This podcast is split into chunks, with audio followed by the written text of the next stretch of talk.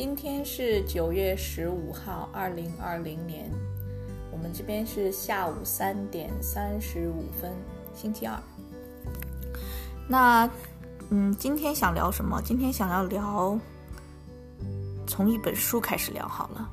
那这本书是我几年以前在啊网上订购的一本，叫做《在森奇书店的日子》，巴木泽里治著，张秋明译。那这本书的封面上有写，就是以神宝厅书店街为舞台，一段在二手书店生活的记忆，是只能在字里行间找到爱与勇气的感动，是唯有在书页里重新拾起梦想的故事。应该是轻小说的一本吧。那那一段时间的话，就好像自己对轻小说比较感兴趣。那嗯这本书可能就是封面比较讨喜，有一些卡通图案。然后，啊，其实我对嗯买书的话也没有什么太多的啊，就是评判的一些标准，因为毕竟就是嗯，其实我看书看的也不是很多。那嗯，有的时候就是凭感觉，喜欢逛书店也是说凭感觉会买一些书。那基本上也是买的多过看的，嗯，那种。那然后这本书当时，嗯，我也记不清是哪一年买的，这个要可能看一下之后，呃，购物记录吧。那然后读的也蛮快的，就很快就读完了。那然后那个时候，我不知道那个时候有没有去，应该是有去过日本一次了。那，嗯。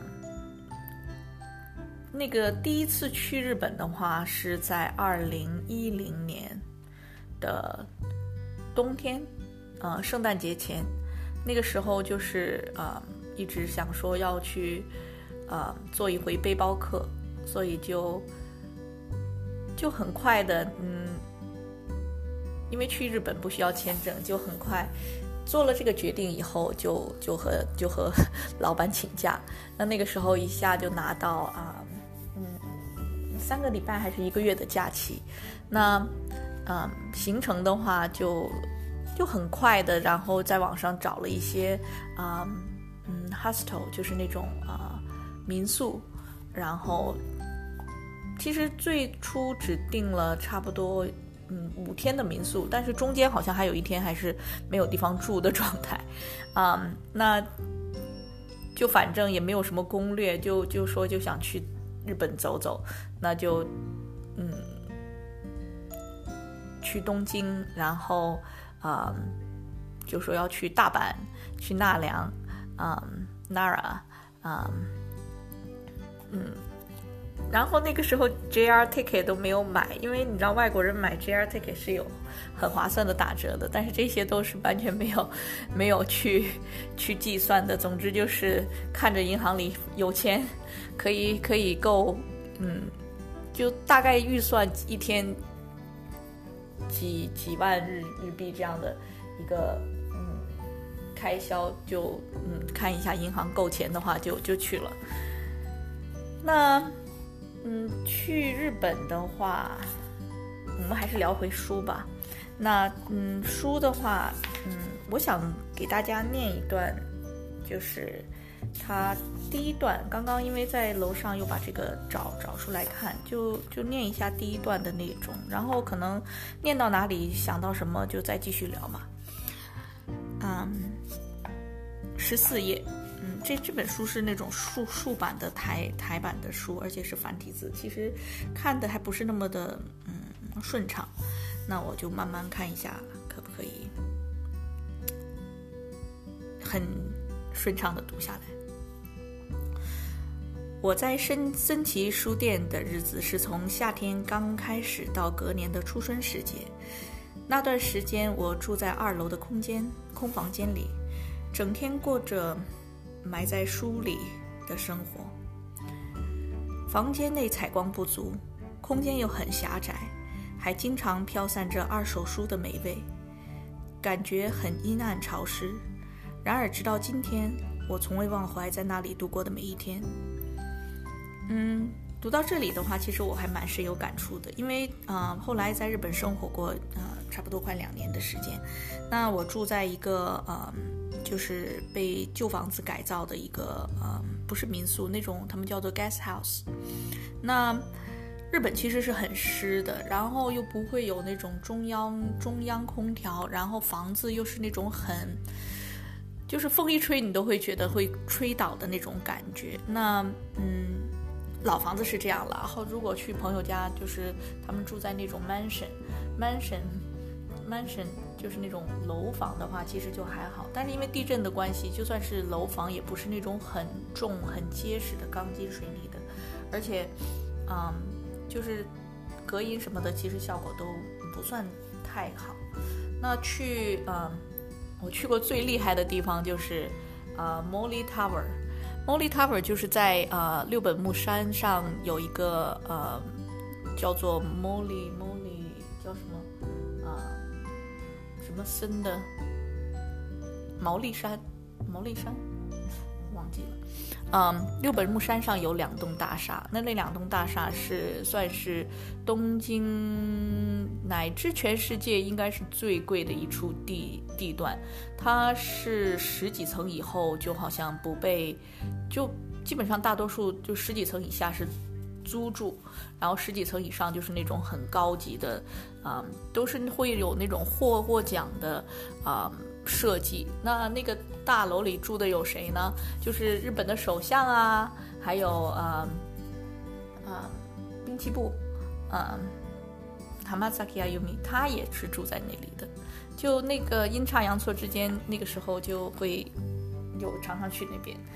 那去那边，有的时候去到大厅里，就会觉得哇，真的是那种有钱真好。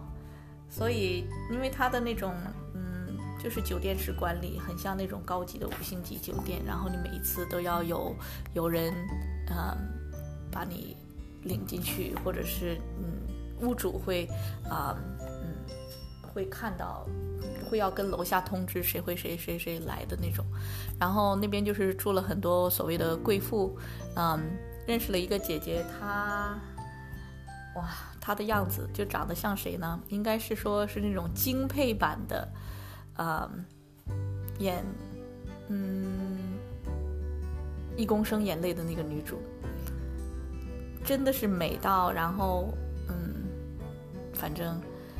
就会说，现实中真的会有这种，然后她又不是说是演员的那种，嗯，然后那继续，她那个地方，嗯，还是继续读回书好了。那个地方开启了我真正的人生。如果没有那些日子，我今后的人生肯定会是枯燥乏味、单调孤寂。那这一段就真的是写回到我的呃。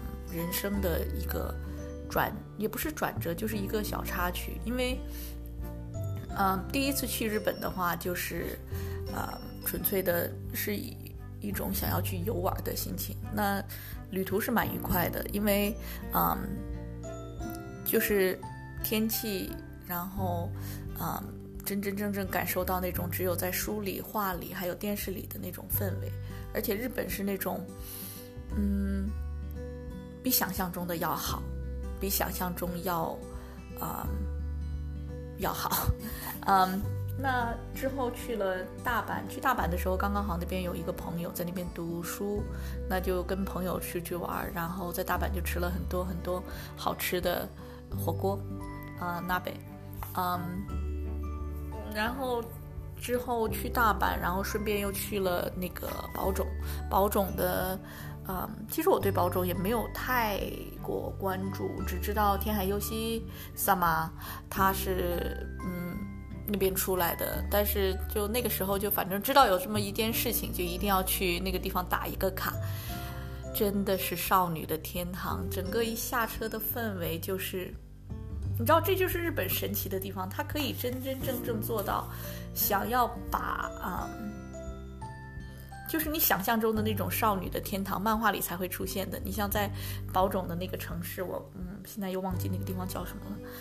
它就是在那个地方，它是一一个学校，然后学校有那种很高级的嗯剧场，然后整个你去到，然后它那个河边就会有这些姐姐们的啊雕像，做的是那么的精致，而且你身处那个环境当中，就觉得是身处在一个梦幻，就是那种人为营造的一个梦的境界。那嗯。如果有来生的话，或者是怎样，就是可以让我在那边去生活、去感受，啊，真的是太美妙了。所以，啊，就算是不是很追崇宝冢的这个剧场的我来讲的话，我也会觉得，嗯，真的，真的就是可以把这样的做到极致，这样的一个城市，可以把整个城市做成。也不是整个城市，但是就是它有那种地标嘛，就会是那种状态。嗯，说这话已经是差不多十年前去过那个地方了。然后，嗯，好像那个画铁臂阿童木的那个那个男的那个老师也是那边出身，然后顺便就逛了那个博物馆。嗯，那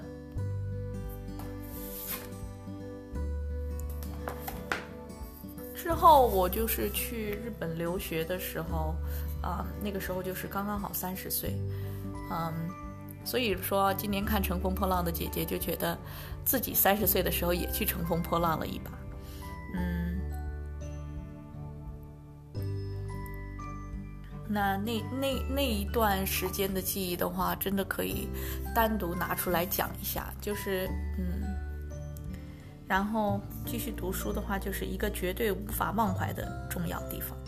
这就是森崎书店对我的意义，那些回忆至今仍鲜明地浮现在眼帘里。整件事情的起源只能用晴天霹雳来形容，不对，对我而言，那是比青蛙从天上掉下来还要惊人的事实。那天交往一年的男友英明跟我说：“我要结婚了。”一开始听到时，我的脑海中充满了问号，因为如果说是我们结婚吧，还可以理解，或是说我想结婚。意思也能听得懂，可是说我要结婚了，就绝对有问题。所谓的结婚是基于双方同意后所成立的契约，因此他的遣词用字根本完全错误，尤其是语气之随便。到底是怎么回事？他的口吻简直就像是在说我在路边捡到一百块，似的满不在乎。那是六月中的星期五晚上，我们下了班，到位于新宿的意大利餐厅用餐。开在饭店顶楼的餐厅，可以眺望霓虹灯闪、霓虹霓虹灯闪耀的美丽夜景，是我们俩都喜欢的约会场所。说到约会场所，嗯，我在东京的时候，就是去约会的地方，就基本上把所有可以浪漫的约会的地方都打过卡。那最最基本的就是彩虹桥啦，嗯。彩虹桥那边的那个台场的那个那个商场那些地方了，那嗯，商场里边有很多餐厅，然后呃就是会眺望到啊彩虹桥的那个。那我们我们去的话，就是那个时候会去啊里边的一家泰国餐厅吃饭，那就现在想想又饿了。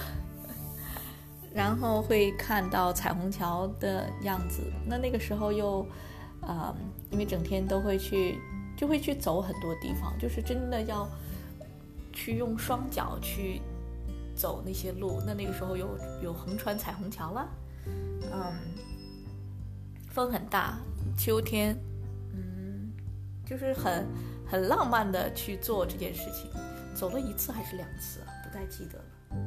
然后啊。新宿的话，我们去吃吃新宿的饭店，就是吃的比较烟火味重的，去吃湖南菜。嗯，在歌舞伎町，歌舞伎町有一家很出名的呃个嗯旅日的一个，他他的话好像嗯和娱乐圈的还蛮多人接触的，然后他在那边开了一家很出名的湖南菜馆，然后我们就会去常常会去吃。第一次去湖南菜馆的时候。和同学那个时候英日语学校的同学一起爬完毛利山，哎，嗯，no，什么尾山高尾山，一起爬完高尾山以后，然后就去吃那家湖南菜馆。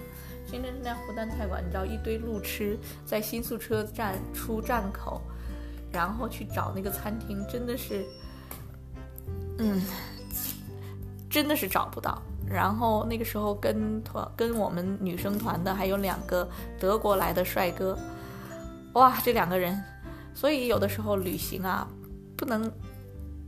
和很多人在一起其实是蛮辛苦的一件事情。我很少旅行会去跟很多人在一起，因为大家如果就是 idea 太多，然后就是性格又都不一样，很容易就会吵架。那那一次就是怎么讲啊？只有我一个人可以跟他们很好的交流，因为大家都是初学日语。那那个同行的好像是有几个是中国学生，然后还有他们两个就。我们是我个人来讲的话，我对他们就不是很 care，你知道吗？因为虽然说长得帅，但是不是我的菜啊。那他们两个其实就是还蛮典型的那种德国人的那个，呃，也不是说典型了，因为我老我我我我我的美国的老爸他是有德国血统的，就是嗯，有的时候较起真儿来也挺也挺让人无语的。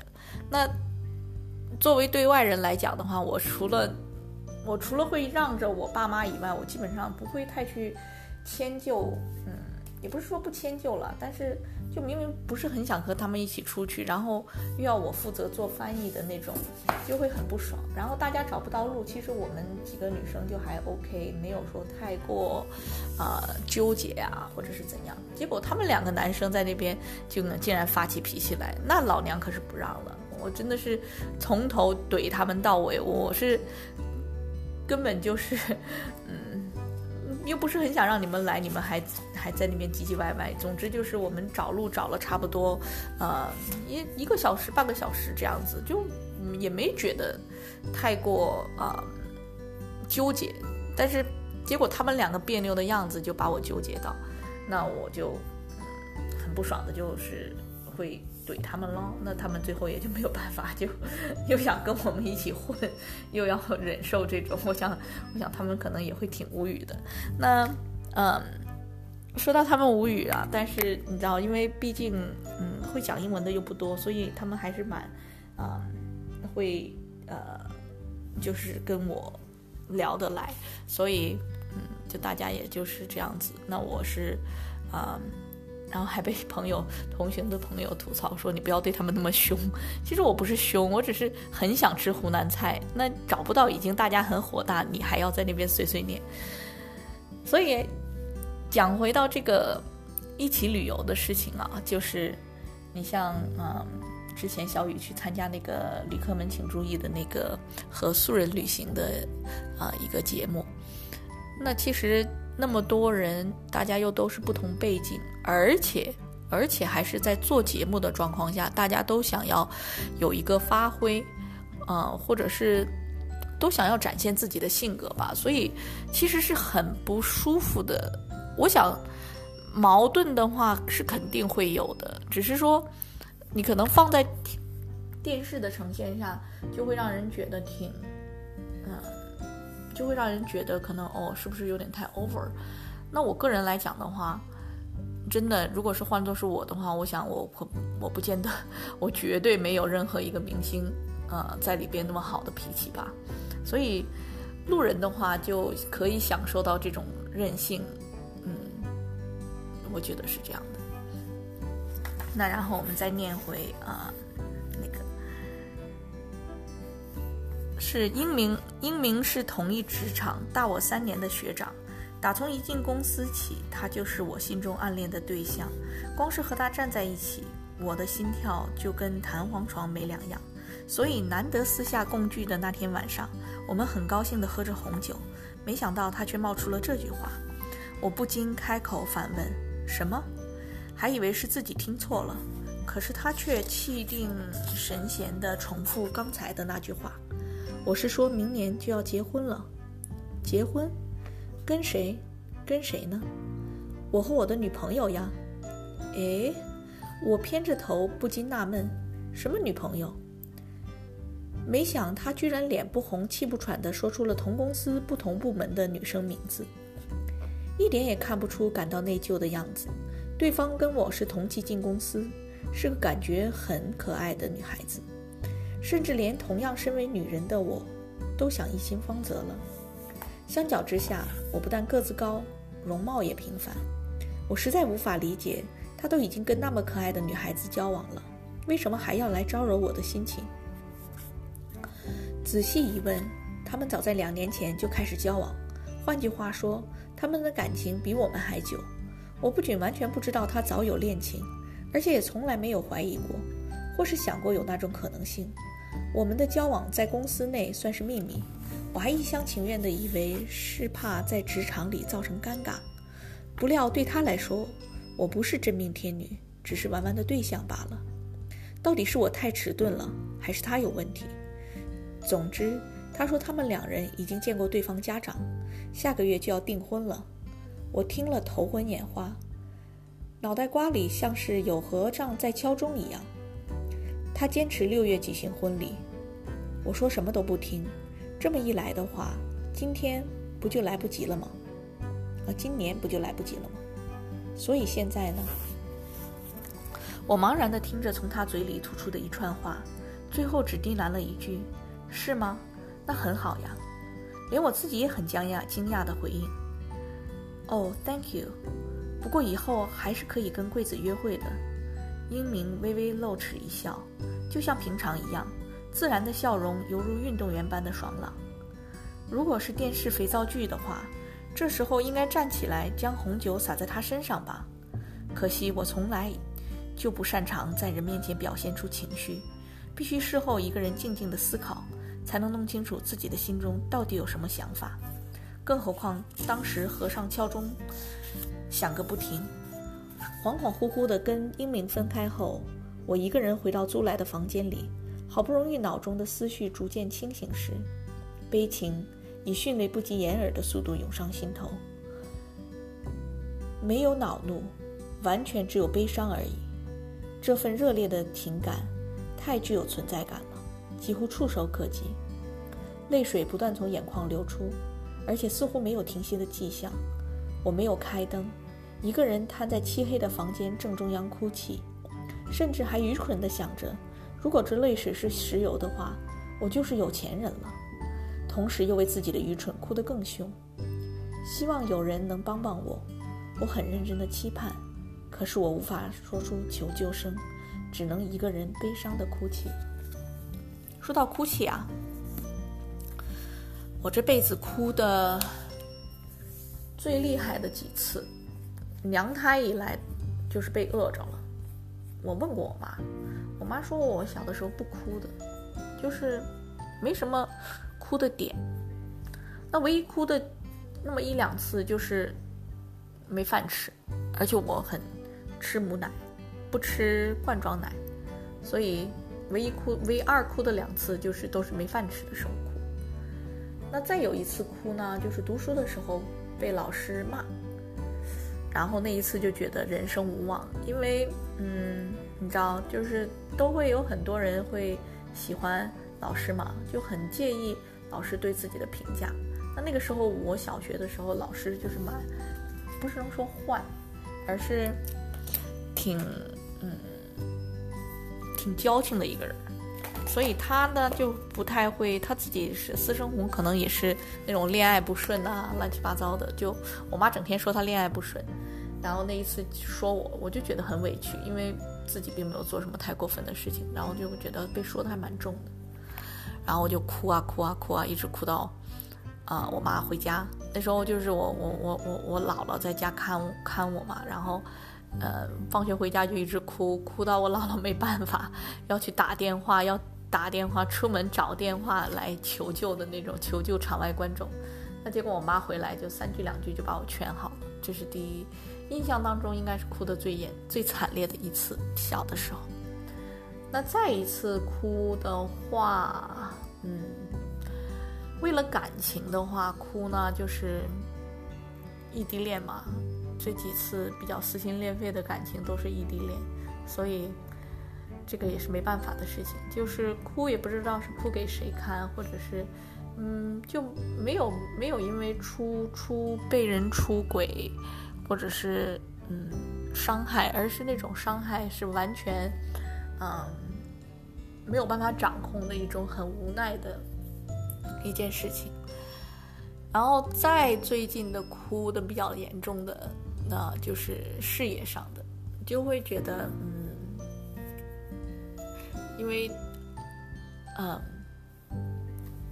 事业上的话，就是可能没有预期的，呃，除了钱之外，嗯，其他的就还好。但是因为做生意这种东西，就是会有有有赚有赔嘛，那然后就会觉得可能自己付出的没有达到预期的一个效果。但是这种事情，也都是嗯嗯比较没有办法的事情，就是你付出了就做生意这种东西，尤其今年又 COVID nineteen，那真的你知道吗？嗯我心态看开的事情就是说，嗯，没有事情就是永远都是计划没有变化快，不能说人定胜天，而是说人富贵有命，生死在天，生死有命，富贵在天。就是说，我觉得我的人生到一直现在到为止的话，就很多一步一步的很好。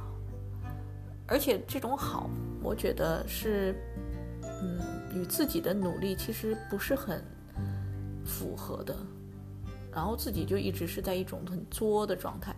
那我这种作又不是说好像啊，就自己跟自己体内的一个自己体内的磁场的一个冲突，就是永远会有两种不同的，呃，会有两种不同的力量在碰撞着。理性的和感性的，嗯，我所做的事都是很感性的，很很情绪化的去做，但是同时我又拥有一个很很极端理智的、很极端可以站在上帝视角去审视自己的人生的一个一个状态。那这个叫做什么？嗯，之前看过一个，嗯，叫做，嗯，这个这个又要又要去再去想一下，就是很。很很容易的去把自己又跳出来看待，不是说自己的这个事情，而是说看待包括自己在内的周遭的一些事情。那最后呢，和自己和解的一个答案就是说，总是会有一个老大在上面看着我们吧。因为，我能活到今天也是蛮奇迹的一些事情。呃，就是。其实我该做的事情都做了，除了呃是违违法和和和呃违法的一些事情以外啦，就是我尝试的东西其实是嗯也不是闷骚，但是嗯就是我作的那个点跟别人作的那个点可能不太一样吧，就是理性的作，有有谋略的作。然后前提就是我是很尊重婚姻的，我没有结婚，OK，啊，然后小孩子的话，这个就是说还是另一个问题，就是嗯，我会，因为我觉得婚姻是一件很神圣的事情，那我希望我这辈子就结一次婚就好了。然后孩子的话呢，就是，可能是因为童年呃受到太多的风浪，所以呢，我我我对于。孩子的话，我觉得如果我没有能力给他一个比较安稳、比较平顺的一个嗯生长环境的话，嗯，我会觉得我我不适合要孩子。那理想妈妈呢？我我脑海里的理想的妈妈，其实我比较想成为美伢那样的妈妈，但是，哎，谁是我的广志？因为我觉得那种妈妈真的就是嗯。嗯也许二零二一年的目标就是找到广志，然后嗯，生个蜡笔小新，还有小葵，嗯，怎么办？没有办法，我没有办法像瑞亚那么爱广志，啊，anyway，那今天就二十九分四十五秒这边结束了。所以又是一个没有内核的，随便读了读这个书。哦，讲回这个书，还是要讲一下，还是要讲一嘴。那这个，它这个是什么啊？神田啊，神保町的呃书店街嘛。那神田的话，我我我去，呃，我住的地方其实离神田，嗯，也还蛮远的。但是那个时候，因为上学从北品川到呃浅草，呃，中间会经过转银座线之后，会经过神田那那那一个 part。然后其实书店的话，嗯，我我去过，然后，嗯。日文太渣了，你知道，我学了差不多一年一年多的日文，现在又都交回给老师，那就基本上还是读书是很慢的一个，而且就是又没有说那么的去下苦功夫去真的要把这门语言学得很通，因为自己给自己定下的目标就是日文学到可以在饭店点菜无压力就可以了，所以去到那边的书店真的就是去闻了一下里边的霉味。然后啊，嗯，总之就是，也是挺，又又是一个很没有内核的一期，OK。那点开的各位小伙伴们，你们大家都呃开学了，然后二零二零九月份，希望我们的那个疫苗会出来，然后可以回归正轨，因为我还有很多想要去很多地方，然后想要去吃。最近想要比较想要去吃的一个地方，它就一直因为这个嗯感染就一直没有开业。我已经我已经盼了，从三月到现在我已经盼了半年了。今天早上还去查了他那家店，结果还是没有开，哎，太让人失望了。OK，下期再见呢。